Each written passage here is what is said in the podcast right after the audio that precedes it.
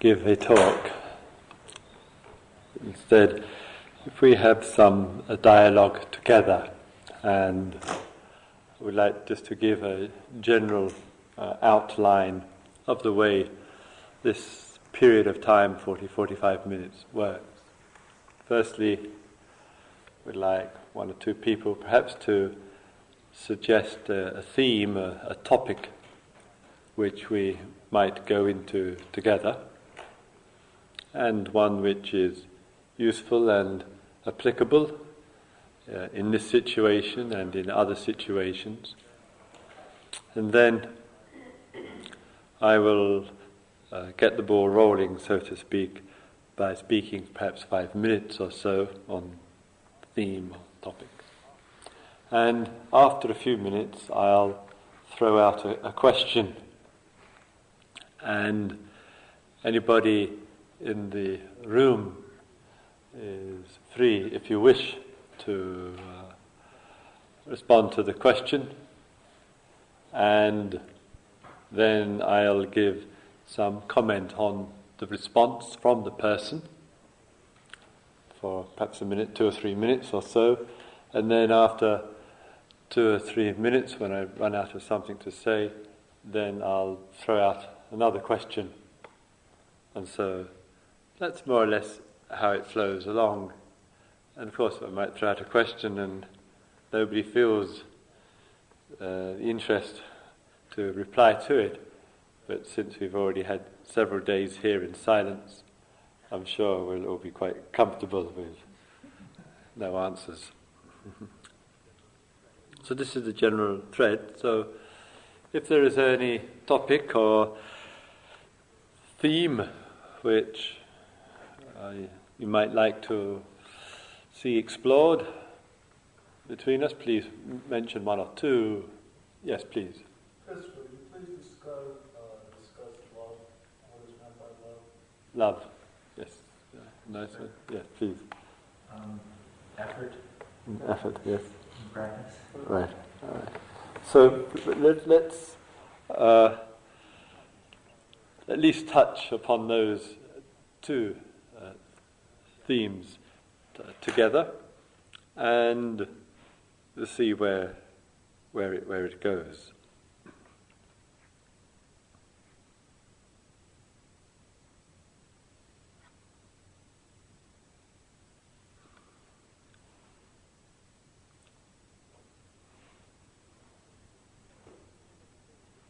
I think one of the things which we have been perhaps bombarded with in our uh, culture is the concept, the theme of love. And it's not an easy thing to turn on the record player or the CD or the uh, local radio station and listen to music with lyrics and not have love running through the songs. There are a few songwriters who try to speak of other things, but they're an extremely rare species. And we also are exposed to love in its religious form, and a love which is, we are asked to uh, give and receive. Love thy neighbor and love God as a, a common theme of uh, religion. There is also the love which we show and express through various acts of kindness towards other human beings, towards animals, and towards the environment. And in that we consider the activities of body, speech, heart, and mind, which in some way contribute to the contentment, the friendship, the warmth, the association with others. And equally, of course, towards ourselves as well. And all too easily and often in life, love for ourselves is sometimes rather low on the agenda of understanding, of wisdom. Here's this situation of experience of love in our life, and we see that if love is to be nourishing and fulfilling, however we might understand it, then it also has to be choiceless. That its significance is in its choicelessness, meaning, therefore, that it goes outwardly without discrimination and inwardly. But then we sometimes hear too of love as though it is an ideal, as though there is an expectation upon ourselves in spiritual life, in personal life, in social life, in religious life, to be consistently loving towards ourselves, towards others who are close, towards the world that we live in, towards whatever.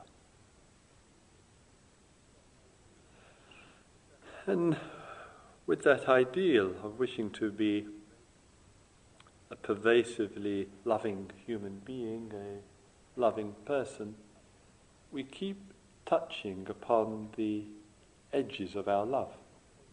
We keep touching on places in our life towards ourselves or towards others where there seems to be a limit to the love, a limit to the kindness, to the affection, to the connection, to the hospitality, to the generosity, to the giving, to the compassion, to the sharing, or whatever.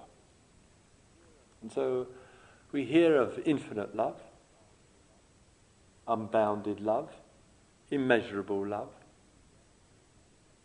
We receive that through all the messages personal, social, religious, spiritual.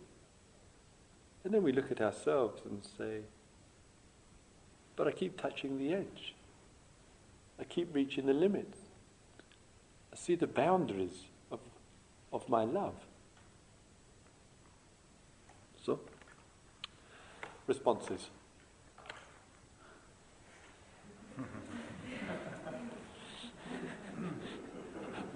Just finished the easy bit.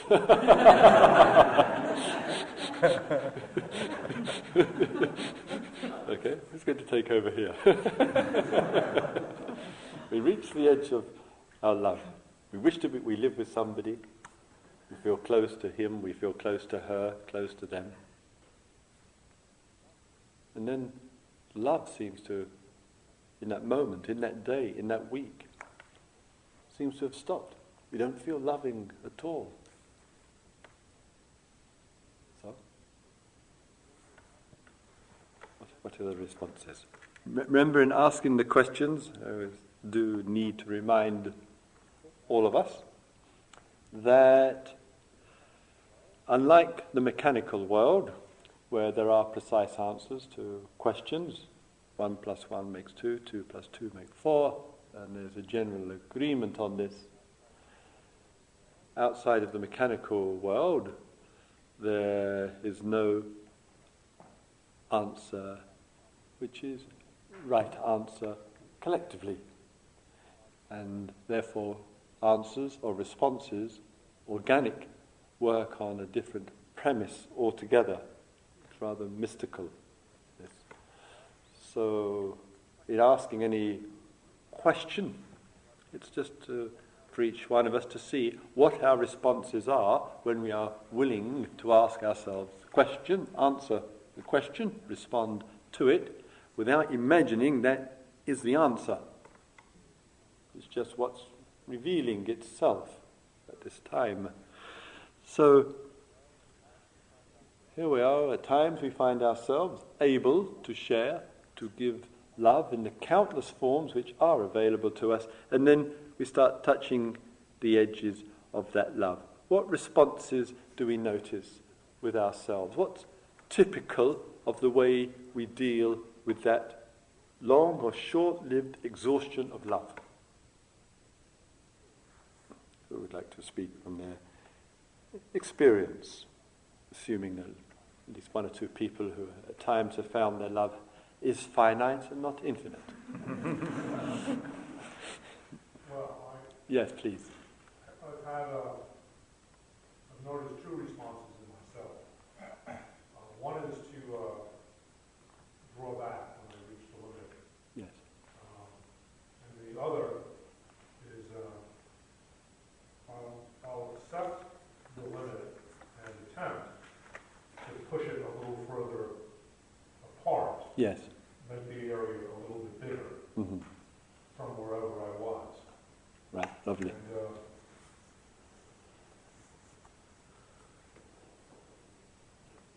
Those are my two responses. Yeah. Lovely. All right. So, in in that, I, as I say, with the, just the general flow as you speak, and then I'll respond for a couple of minutes to what you said because they're very important points, and after the response for a couple of minutes, I'll open up a fresh question, and then somebody else r- responds, and we go along this way. So, uh, as you say, at times we we reach that point in ourselves where the love seems to stop in that moment.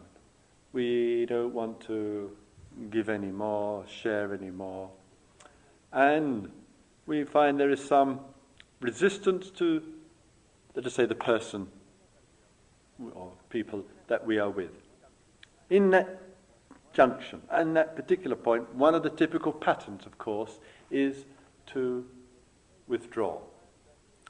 And sometimes that motivation that occurs to withdraw is perhaps because we feel that person um, isn't giving us enough return. I've given you so much love, so much attention, so much this, so much that. You're not giving it to me, therefore I'm going to withdraw. It's a kind of, um, crudely put, we might say, we, we've put love into the marketplace. Market mentality. I give you this, therefore I want something in back in return. And this typical way that we know that we deal with this situation. At times we see that we're right on that very point, that point of do I, can I, I have the privilege, extend my choice, open, have the choice to open out and see what the alternatives are, or do I withdraw and pull back? Sometimes we notice that when we are pulling back with the love, and there is an internal or withdrawing taking place, sometimes the motive, which is the important thing in that, is in fact we want to hurt. In fact, it can be used as a form of revenge. The drying up of the love is a strategy we sometimes use to get back on somebody else. And so this withdrawal movement can take place. And sometimes we, we're right on the edge there, so that kind of almost a kind of critical point. In this situation, in this difficulty where I'm not feeling love, are there other options available? Sometimes there are. Anyone? What kind of options are there available when we know we can either use the withdrawal pattern or explore in another way? Yes, please. Yes. Well, um, in my experience, um, I mean, if you say you love someone, then you love someone. It's Yes. not um, something. To me, it's not something that's limited. No. If you if you if you think it's limited, then you just like it. Yes. All right. Um, if you've reached your limits of love, then I guess that's what you would call your comfort zone. Yes. Um, and if you truly love them, then you'd be you'd be willing to jump out of that All right. and take the risk of you know whatever would happen. All right. So, some, so is, is it though? Sometimes, as you point out, there there is a genuine sense of connection with somebody. One feels close and loving. There is, in the course of time, there is uh, a commitment as well, and, and that one knows is present in, in oneself, and one feels there's no limit and no exhaustion of that love. And yet, however, either because of patterns with oneself, quite disconnected, one's life may be very, very busy, working very, very hard, One, uh, one may have some old moods which uh, overtake one. Uh, what the person's response or people's response to oneself isn't as one would like. And in those particular moments, even though there is the, the uh, genuine sense of authentic love, in some moments it seems it's not available. Heart is not available for the person or persons. That, that, that moment is say, if that sometimes there is the power that one doesn't buy into that and extends oneself further. That helps to break down that line. But that requires quite some, sometimes some effort, sometimes some determination that one isn't going to be a prisoner to the moment of the exhaustion of love. But sometimes we haven't got the energy, we haven't got the effort to put out to the person. We know we don't want to withdraw. We don't want to pull into a hole for all the different motives that can occur. What then? What's the situation? Too tired to put out more love, not wanting to withdraw because one feels it's unsatisfactory to do so. Where are we? Where are we in human relationship? Where are we with awareness and love at this time?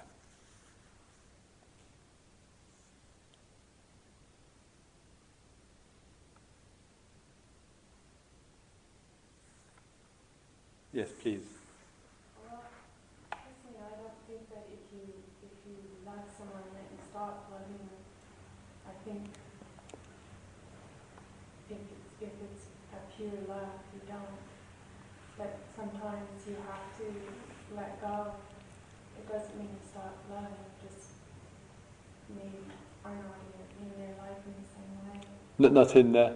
In in their life in the same way. Mm-hmm. But Right. So, but isn't it that it occurs for us times in one's heart? One says, "I still love you. I still love this person. I still feel very close to this person." And the person is insecure. He or she is uncertain whether you, we love them or not. And the person then keeps asking, Do you really care for me? Do you really love me? and when we keep being asked this, often when what we when, after one said, Yes, I do, yes, I do. And the person said, Are you, you know, sure you don't? I'm not really sure if you really love me, really love me. and in the end, it has enough impact on oneself that one thinks, Maybe I don't.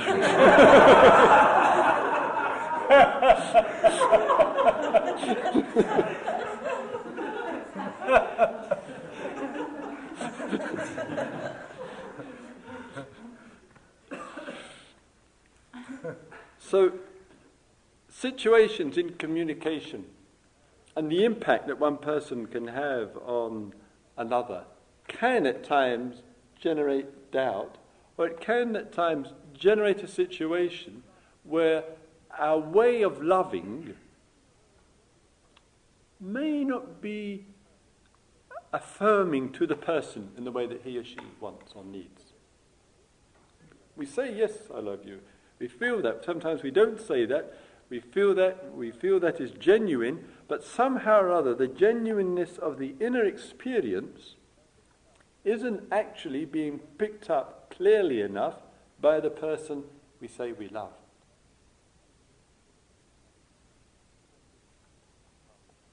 And then this becomes two ships passing in the night syndrome.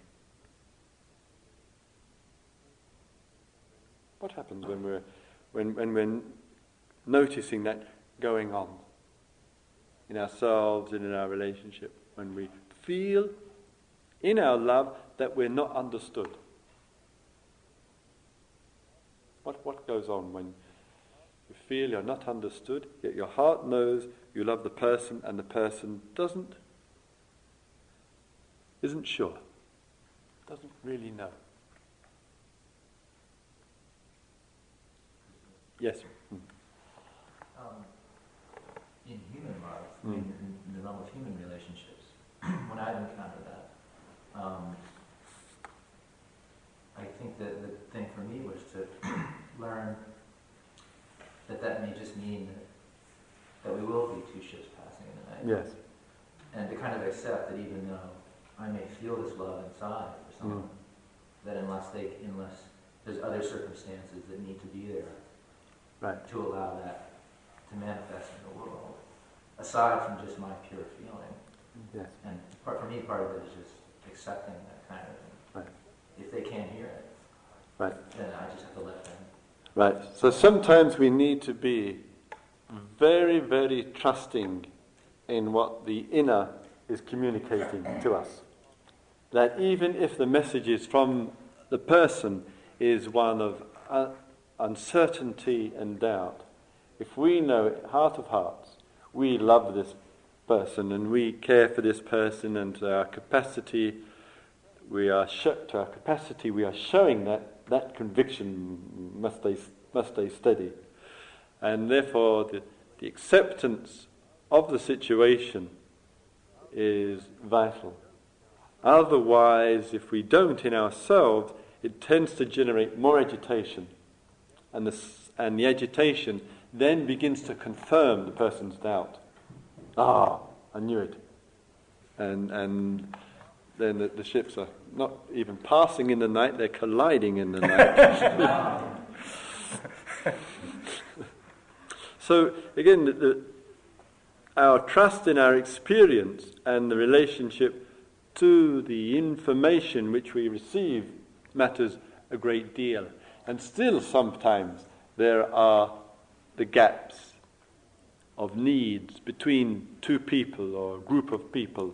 And as the European poet Rilke says, can we love the infinite gaps between us?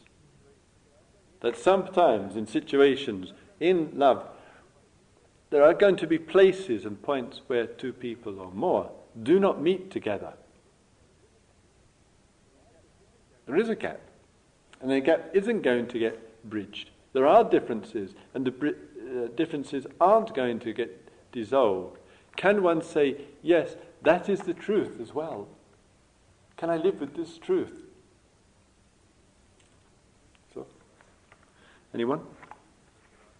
Can we live with this truth that there are infinite gaps between us?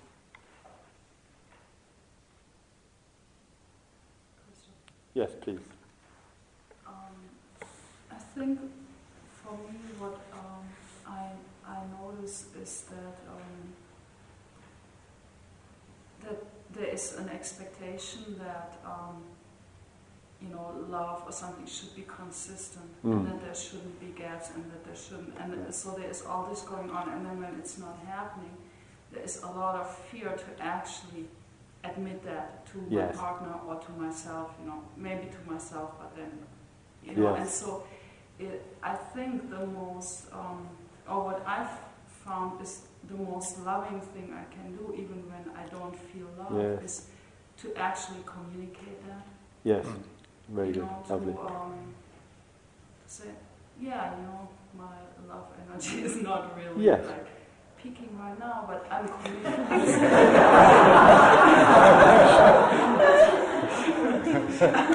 but I'm committed to the Yes. You know? Right. So it's like, but I find that very frightening, Mm. you know, to actually um, say that, you know, to say no. Yes. So it, it, it, it, it it's extraordinary thing in, in this.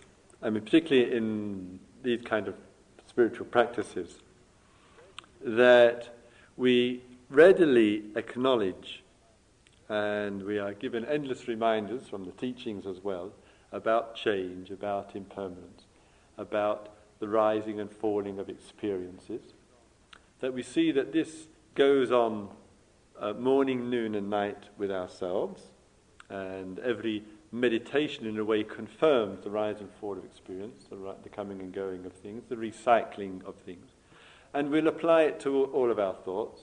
We'll apply it to the sounds, we'll apply it to the breath, we'll apply it to the various feelings. But when it comes down to relationship, no. At that point, that we, we, it's as though that change shouldn't change, as you point out. That should stay constant. I should be constantly loving. I shouldn't admit to myself or admit to my friend, partner, peers, whoever, that at times the love isn't present, that it has risen and fallen in that particular moment or that day or that week or that month or whatever.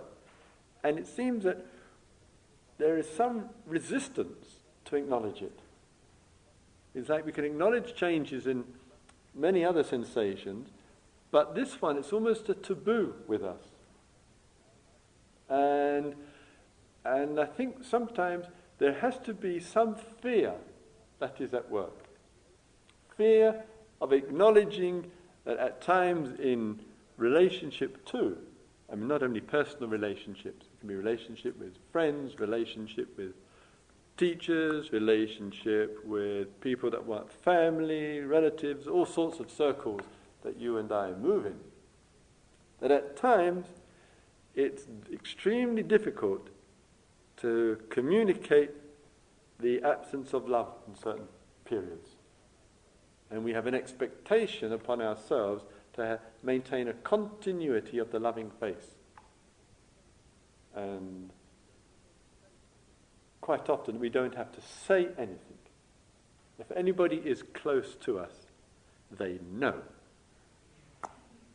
They can pick it, they can pick the vibe up. And yet, to actually share the, the rising and the, the passing of love is something which we have real reluctance to deal with with each other. How is that? What is, what is that? What is the fear that holds that communication up between people? Yes, please. Uh, I just have a concern as you're speaking, as, as a parent. Mm. I'm thinking that it's feeling different to me, thinking of that in relation to, to my son. Yes. Um, on a peer relationship, I could accept that and, and be comfortable with the ebb and flow Yes. as long as it takes. But I, I know with my, my young son that I, I have to I have to jump in maybe sooner than I'd naturally let it take its course with my husband. But I'm you know concerned about Right. his vulnerability. Of course. So, in that, in relationship with children, where the giving and the outpouring of love with wisdom to our children is the, the most significant contribution we can have for their emotional well being, the, the, the giving of love. And yet, the love with, must be accompanied with wisdom. Wisdom is sometimes setting the guidelines for one's child, whatever it might be. So it may require, and does require, from us different kind of responses according to the person that we have in mind. We don't tell our children, at least I don't, I hope not, I don't, I don't love you, because the child could, could have a, a, a long-term consequence on the child. But there are ways with others where the relationship to them may need more sharing of the direct experience than we are that sometimes wish to share.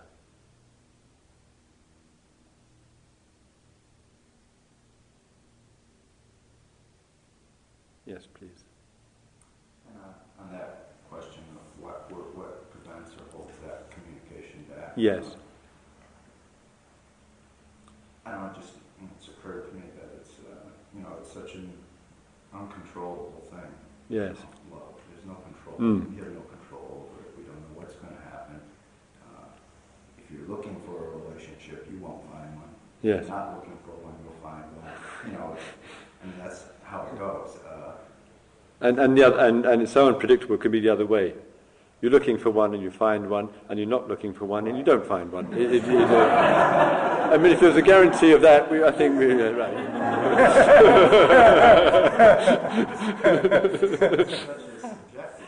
Yes, right. Uh, Yes. it's hard to talk about. You know? Yes, I mean, right. communicate, it's so subjective, it's Yes. so personal. You know, uh, it seems to me, I'm thinking about, you know, uh, how, how love manifests itself in longevity for some people, you know, Mm. in some relationships. And, and why is that? Um, if you ask any, I've heard, I don't know where, television, I don't know where, couples, 50 years, you know, married and stuff. So what, what is the, if you ask them, or I've heard them ask, what, so what's the success? You know, what do you attribute this Yes, oh loving yes. couple, you know? Well, one couple might say it's because um, we're never apart. We're each other's best friends. We Mm. spend so much time together, this, this, and this. And then another couple would say, oh, we give each other plenty of space. Uh, there's gaps. You Yes. Know, we, uh, we, we, we have other friends, other activities. And they may have that same kind of loving relationship Yes. that's lasted in, you know, in terms of longevity. So there's no control over No. So the, here, here recognize, as you point out, that there is certainly um, no model, of course, which gives any assurance because of the variations on the theme. And also, love is extraordinary in that with it works, as it were, with ego, sort of self-centered activity, and without it, one I can be looking for a relationship and it can come. I can't, I'm not looking for one and it comes. There's no uh, predictability about love and its connection. So, yet we place immense significance on love, hu- human love, but also love for other things as well. Love of creativity, love to be in the environment, love of spiritual practice, love of silence, many forms that love can show itself in, and there's a certain qualitative feeling which goes with it. And it requires a wisdom in relationship to what we give love to. And as we were just hearing, one of the important aspects of that, to recognize when love as a feeling component in life is present and also when it is absent. But do we, in our own life, towards ourselves or towards others, in a way, exaggerate the significance of love? Since so much emphasis is put on it, since it's given so much uh, significance through the culture, through the arts, through even through political fam- political values, the uh, love of the family as a political value, many love in spiritual life, has love got exaggerated to the degree that it's become problematic? Uh, do we make too much of love? And what, if so, what's it at the expense of? Please. I, I think when love becomes an ideal, it is problematic because there's always a conflict between what we're actually experiencing and what we think we should be Ah, experiencing. right. Right, very important point there. So, the, in a way, our vulnerability, we might say, with love is to put it into the supra-human realms. I mean, that is to, an exaggeration of it is idealism. And none of us can meet the ideal. With the ideal, we'll keep finding again and again in unpleasant ways our edge with our love. And as you say, then we keep thinking, I should be able to always be loving. So, what are, the, some, what are some of the signals, again, of making the, an ideal of love? Therefore, exaggerating it in a, in a way which we cannot keep. We ask too much of ourselves. Yes, please. I think um, women in the society are particularly prone to this sort of they're supposed to be the caregivers. Yes. And uh, there, there's a very strong ideal Mm. that mothers don't stop loving. And there, women are very, to a great extent, the caregivers of older people too. Yes. And that Right. uh, looking after older people is an extreme stress Yeah. on. Um, I don't quite know where I'm going with this, but um, um, I think they experience, women experience generally a lot of guilt Yes. they fall short of this idea. Mm. Right. So, as, as I say, there, there, there is this I- ideal, and it's showing itself in I should be able to, I ought to be able to, and sometimes that places, as you point out, incredible stress, not only on one's emotional life, but also on one's whole physical life as well. And in that respect, the ideal, idealism around love has contributed itself significantly to a lot of emotional and uh, physical breakdown. Because the, the demand upon oneself has uh, reached a, a, an exaggerated proportion. So we see that, that, that this movement of the feeling of love isn't infinite, it isn't inexhaustible, that love itself arises in cooperation with lots of other factors in, with, within ourselves and around, our, around ourselves. And the vulnerability is the idealism that goes with it. What's going to end this idealism? What's going to put, as it were, experience of love in all the forms that it shows itself in such a way that one says there is no place for idealism because, as you say, whole groups of people are affected. Numerous women are affected, and the collapse of love in the face of idealism brings guilt, sometimes relentlessly. It brings despair. It brings the lack, the sense of uh, the loss of self worth, the loss of self acceptance. This is the conflict of idealism, how I think I should be, how I ought to be, and the fact of who I am.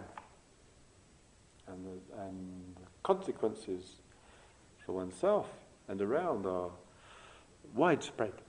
So, therefore, if we're going to live with the truth, and the truth of human experience, the truth of our experience, then there is there's no room for idealism in it. Either the idealism which we project onto ourselves, or as we were hearing at the very beginning, the idealism which says, this person should be able to give me more love, should be able to offer me more, should be able to share more, should be, should, should, should. And it's the idealism projected to another or others. What is it that, what is it that we, if we can liberate the love from the idealism, what's, what's really going to do that for us? Live with experience. Yes? I think we have to um, be courageous enough to enter into a love relationship with reality. Yes. Yeah. Yes. Yeah. So, when speaking there, as you say, can we have the, the courage here to enter into a love relationship with the reality? When, if you could, you could expand a little bit further, the rea- which, when, you're speaking of reality here, what's your, re- what's the reference here?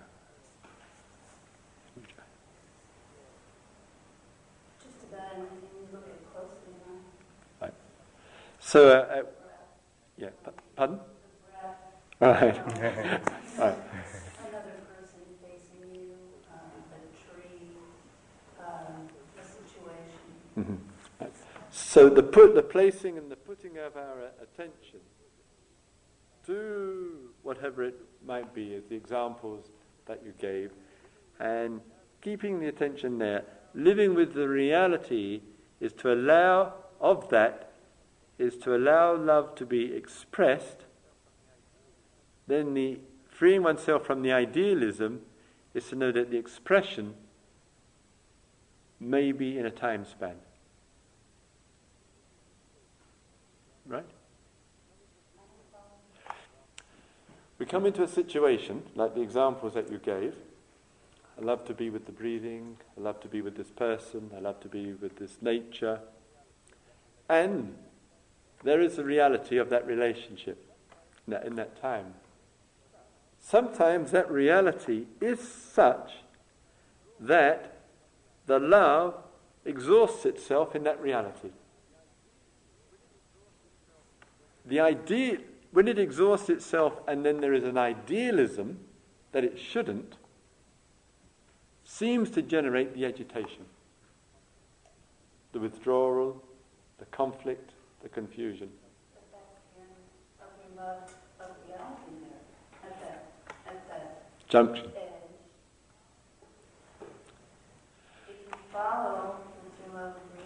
that's love the fact that you don't love that item or that situation or that. Right. Can, what, what I was what, right to wanting to explore here, this point. The, the, the, the view is the feeling that we have. The view that we have, I think, is I enter into relationship with life, in a particular and a general. I wish to be loving. I wish my love to be consistent. I find if I've got an ideal or a pressure or a should with myself, that it contributes to the diminishing of the love, and sometimes the love seems to, when it stops, it leaves me feeling guilty, feeling a failure, feeling a lack of self worth, feeling I don't know anything. I'm saying, can there be the recognition that love has a finite quality to it, that it's something which emerges from the heart in experiences, through experience. Sometimes the love just drops away. I don't feel I love being with the breath. I don't feel I love being with the tree. Not permanently, I'm talking in periods of time. I don't feel I love being with this person. And it doesn't drop into guilt. It doesn't lend itself to feelings of failure. It doesn't contribute to withdrawing. One just acknowledges the feeling quality in that moment, in that day, is not present. And there's no price to be paid for it. What would we say then? Yes, yes, please. I was just going to say, acknowledgement needs to be made of the gap between the reality and the expectation. Yes, right. And to come back to the question that you posed earlier, Mhm. which was, what is the fear, what prevents us from, Yes. from uh, making that acknowledgement? I think it might be twofold. One is, is the fear of not living up to the expectations of the other, hmm and disappointing the other. Yes. I think the other fear may be that the other may say the same thing to us. hmm Yes, right. That actually may be the deeper fear. Yes, yes. So, in human re- relationship, that at times fear, as it were, replaces the love. That there is an expectation and a fear that we can't live up to this expectation we have of ourselves. We have, or there is an expectation upon the other person and they can't live up to it and they can't. Expectation is something incredibly provisional. Nobody has ever been able to live up to the expectations of other people. There's no history of it. and we're always dying to be the first person in history. so there is the expectations, as you point out, placed on ourselves, and with that so easily comes fear, and there's expectations we place upon others or they upon ourselves, and that dynamic takes place. If that only shows the relativity of our human experience, love and connection uh, appear and pass. What is it that's revealing all this to us? What is the wisdom here that puts love in its place and doesn't give it one drop of exaggeration? Because there is something which is more profound than love. Even though the quality of the experience of love is very beautiful and it's one of the precious elements to help show an integrated reality, an integrated whole, yet, since experientially, free from ideals, love at times is really showing itself and sometimes it just isn't there. What is the wisdom? What is it that reveals that? That knows what love is, that senses what love is, that reveals what love is. And it's fading in times and periods. What, what, what did we say then? This, I asked the question simply that there's not, it will the realization of that which is not tied to love puts love in its beautiful place. Yes? Well, I'm not sure if this answers your question, no. but mm-hmm. um, another fear that goes along with this, I think, is the feeling that this love is gone and I'm never gonna, it's never going to come again, or mm-hmm. I'm never going to feel it again. And the thing that that is revealing itself is, if we can remember, it's the passing, but there's also, as, as anything, the breath, whatever, yes. things rise and, and pass right. and, and come and go. And just because this love might not be here right now doesn't mean that there'll never be love again. Right, beautiful, right. So, as I say, the moment in time when we are not experiencing love, is an incredibly profound moment of reality. The moment when we're not experiencing love. We, we're, we're used to calling the profound moment when we're feeling great love. And say how beautiful that is, how profound that is. But the moment when we're not feeling that quality of human experience is absent in the profound time. Can the profundity of that touch us so that it doesn't lead, as you point out, to the fear I'll never love again. I'll never know love again. I'll never know this experience again. And then we get swamped by this because we fail to recognize there's something immeasurably significant about non love. The miracle of non love. Yes. Please. I think you're, you're talking about acceptance and of, of letting go mm-hmm. of, of the grip of whatever the outcome is, or yes, or your expectation, mm-hmm. or your ideal, or the guilt. Yes. The, right, so, the, the, as I say, in a kind of emotional and psychological uh, considerations, certainly all that tends to be, as it were, part of the same package. The expectations, the, the wanting, the loving with investment for results, the struggle with acceptance, the guilt. It can all be part of the same complexity. This complexity reveals itself in human experience. It's revealed to us. It's revealed to awareness the, the very fact that it's revealed means that those forms of experience must reveal and then not be revealed, must appear and not appear. The love must come and it must pass.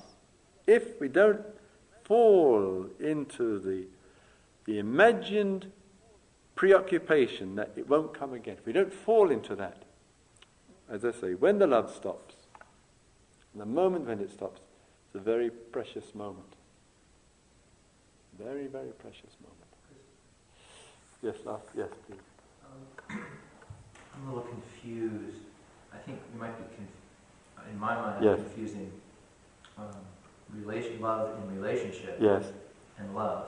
Hmm And there's love and there's Right. relationship. And, Yes. And, you know, the two kind of intertwine. Mm. Um, and we're speaking of them kind of as if they're one thing. And am.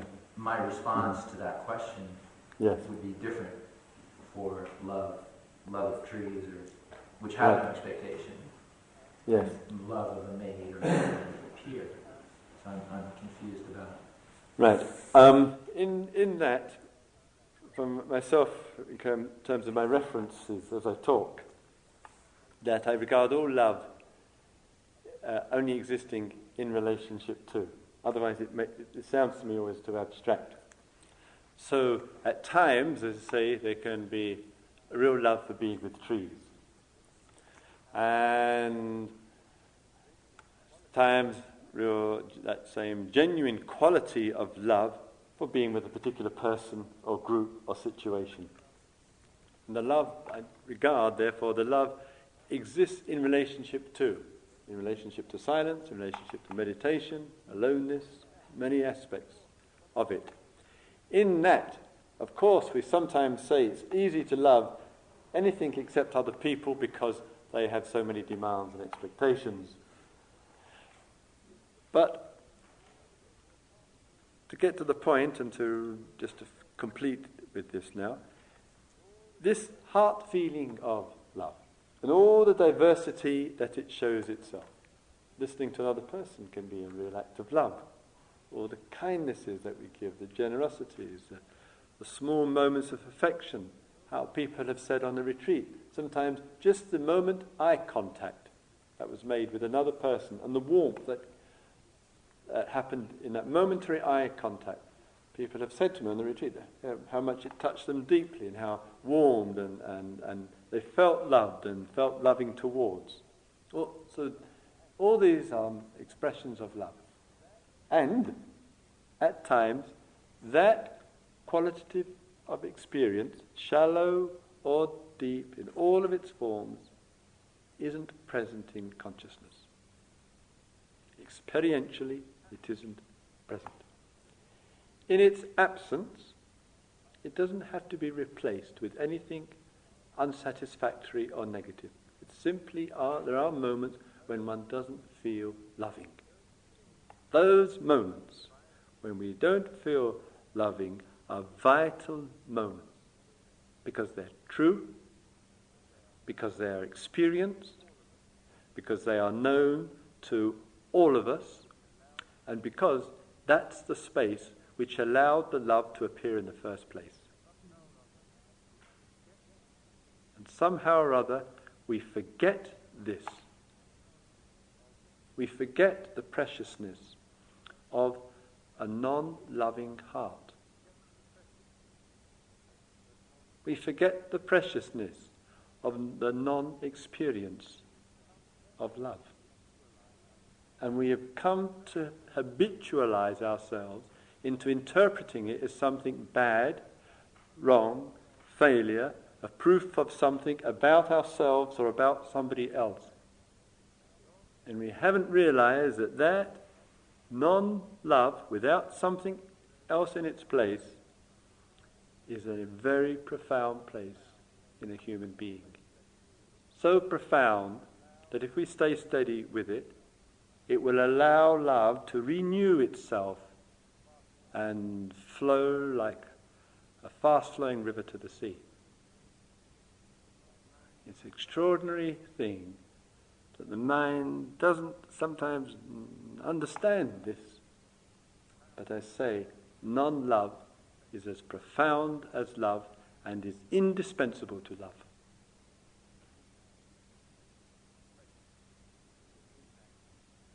Have faith in that to the degree that we have faith in the power of love. May all beings see into life. May all beings see into the nature of things. May all beings be awakened. Let's have a couple of quiet minutes together, please.